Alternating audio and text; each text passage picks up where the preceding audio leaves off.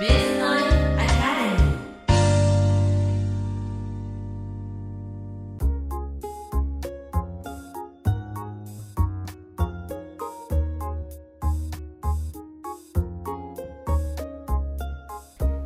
内エリカのワクワク子育てカフェ。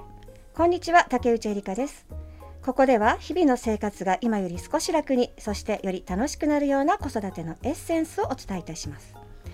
さて本日も子育ての専門家をお招きしてお話を伺いたいと思います今回のゲストは一般社団法人伊勢原 FC フォレスト代表理事の市場哲弘さんですこんにちはこんにちは。よろしくお願いします。よろしくお願いします。三回目えとなりますね。ね楽しみです。どのように変わったか 楽しみなので、ちょっと聞かせてください。はい。まず、えー今のお仕事っていうかね、やってることを教えてください。はい。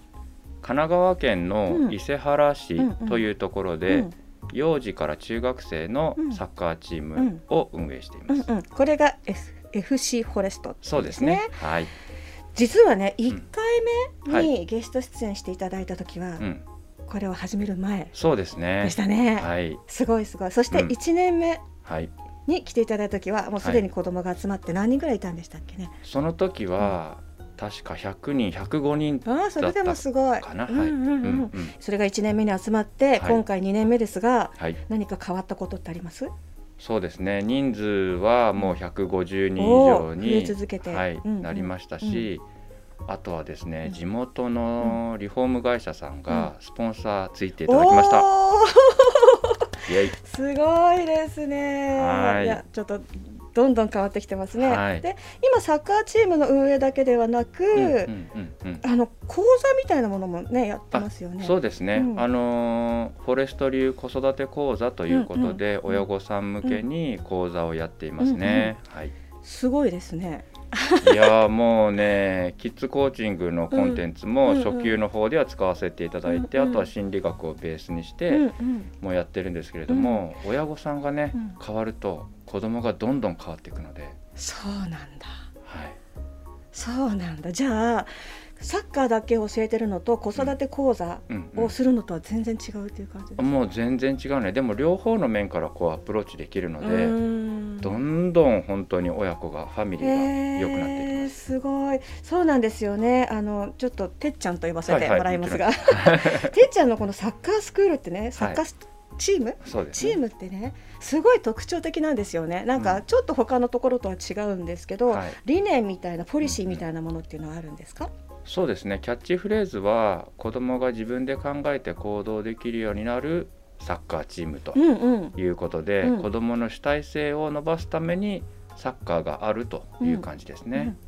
でえっとどうだろう？だからサッカーを伸ばすのではなく、うんうんうんうん心の方を重視してるっていうことですよね。そうですね、はい。それって具体的になんかこういうことやってんだよみたいなことってあります？あ例えば、普段の練習の時には、いいとこメガネやってますね。いいとこメガネ。今すごい普通にさらっと、はい。ね。えーそうですかとは言えない感じなんですけど、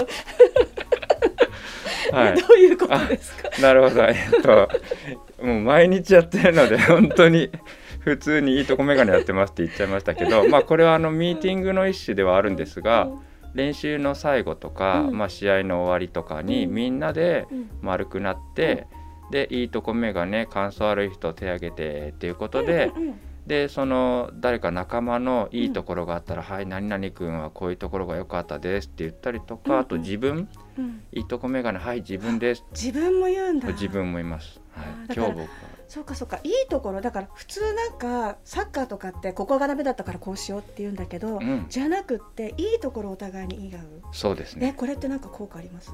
めちゃくちゃ自己肯定感が上がりますへえ。自信を持てるし、うんうんあとは仲間や自分のうんなんかこう欠点とかうん。ダメなところを見つけるのではなくて、人のいいところを見つけるっていう習慣ができます、うん。へえそうなんだ。ってうん。自分のことをここが良かったって言えるようになるのかな、なんか結構ね日本人ってねなかなか自分のいいところ言えないけれども。はい。あのーなかなかその言えない子も確かにいます、うんうん。でもその子に関しては周りの子がその子に言ってあげるああ、で言われてるうちにあ自分ってここがいいのかはないと思って、次ははい自分で言えるようになっってくる。はい。へえこれうん。なんか私もね、学校運営とかでもなんかいいですよねきっと、うやったらね。んいいと思います。いいところ、うんいいとこメガネ。ですね、はいはい。他にも何か特徴ありますか？えっ、とそうですね、喧嘩ゾーンですかね。喧嘩ゾーン、はい。あの これもさらっと言いましたけどフォレストではうんうん。練習中の喧嘩は OK にしてます、へえなので子供たちにこう練習の時にこう喧嘩が始まりました、うんうん。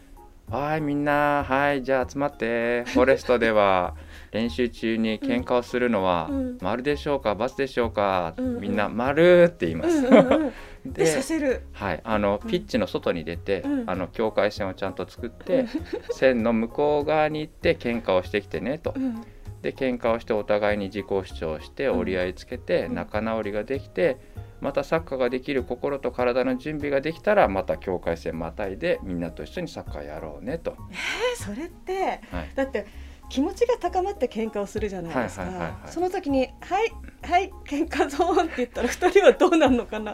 どう結いう？構もうあの結構その時点で 冷静になります。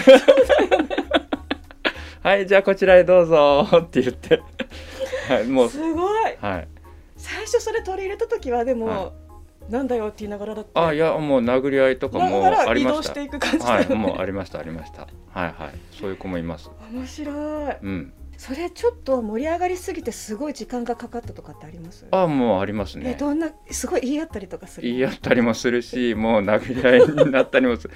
あまりにももう本当激しくなりそうだってちょちょちょちょっていうふうに時もありますけどでも最近はそこまでいかないですねそうだよね。でもだからもう折り合いをつけなきゃいけないと分かってるから妥協もしつつってそうですね。わあすごい素晴らしいとはい思う、そうですね。面白いえ今2個ね。はい。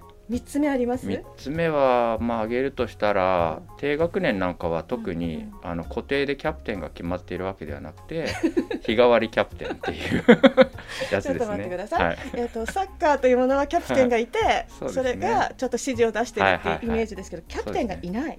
もう当番制でうん。この日はこの人がキャプテンっていうのがこう決まっていて、今日誰今日誰みたいな感じで、そのキャプテンが、まあ、あの鬼ごっこ何やるか決める練習メニューを何やるか決める、まあ、決められたこう選択肢があるので、うん。そこからキャプテンが決めてじゃあこれやるよって集めてうんでこうなんか集まって早く集まってきた子に「はいグリーンカード」って言ってあのイエローカードとかうんうんレッドカードとか、でうん。グリーンカードっていいことをするとあもらえるららららそれ4つ目じゃないですか。あるんですけどこれサッカー界ではグリーンカードはまあるんだ。あとああるんですけど、はい、でもうキャプテンがこうグリーンカード出してうんうん。みんなをコントロールするって、うんうん。でそのなんかこうチームワークをこう高めていったりとか、うんうん。リーダーシップを学んだりうん。フォロワーシップを学んだり、うん。っていうことをやっています。えはいなんか引っ込み思案の子とかは、はいはいはい、なんかなるべくね、うん。そうやりたくないっていう子もいるんですけど、うんでももう順番で決まってるんで、うんうん。まあやるしかないというか、まあ、こうやって、まあ、みんながサポートしていくっていう感じですね。それって何かなんだろうどういう効果がありました？キャプテンが固定してるのと、ああやっぱりそのリーダーシップを取ることの大変さをうん。みんなが知るので、みんなをまとめるのって大変なんだなと。そうすると自分が今度リーダーじゃない時にリーダーに対してキャプテンに対してこう、えー協力しようっていうフォロワーシップ、あー人の気持ちが分かるようになるんだ、うん、うわーすごい面白いですね。でなんかあのイベントもやられてるんですよね。こういうのそうですね、はい、うんうん。まあそれらを全部複合的にこう考えてフォレストカップっていうサッカー大会うん。やってますおね。それはどんな、これはもう子供が主役のサッカー大会でう、んうん、もうその日当日のグラウンドを作るところ、テント立てるところ、ん本部を作るところ、うん。で大会の運営、うん。審判うん。開会式閉会式片付けも全部子供たちがやりうんます。うん。へえでなんかえこのなえその時はコーチっていうのは？コーチ何してる？は外で見守ってます。面白い。はい。なんかとあれですよ何ですって？なんか相手のチームあ、をそうですね。褒め合うみたなルはいいはいールがあるって。ハーフタイムに、うんうんあの合同ミーティングっていうのがあって、相手チームのいいところをお互いに伝え合ったりとか、あーあるいはアドバイスをこうね伝えたりもしたりしますね。それってでもなかなか最初は出てこないんじゃないですか？初めの時って。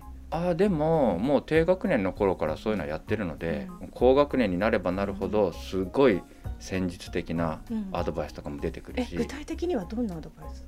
例えばその相手チームがうん。もう全然パスばっかり回してて、うん。で守っててもう全然怖くなかったから もっとシュート打ってきたらいいんじゃない？みたいなアドバイスをここいけるよみたいな。いや面白い、はい。うん、ちょっと話は変わってね、えーちょっと夢うん。将来的ななんか夢みたいなものってあります？今後の、はい。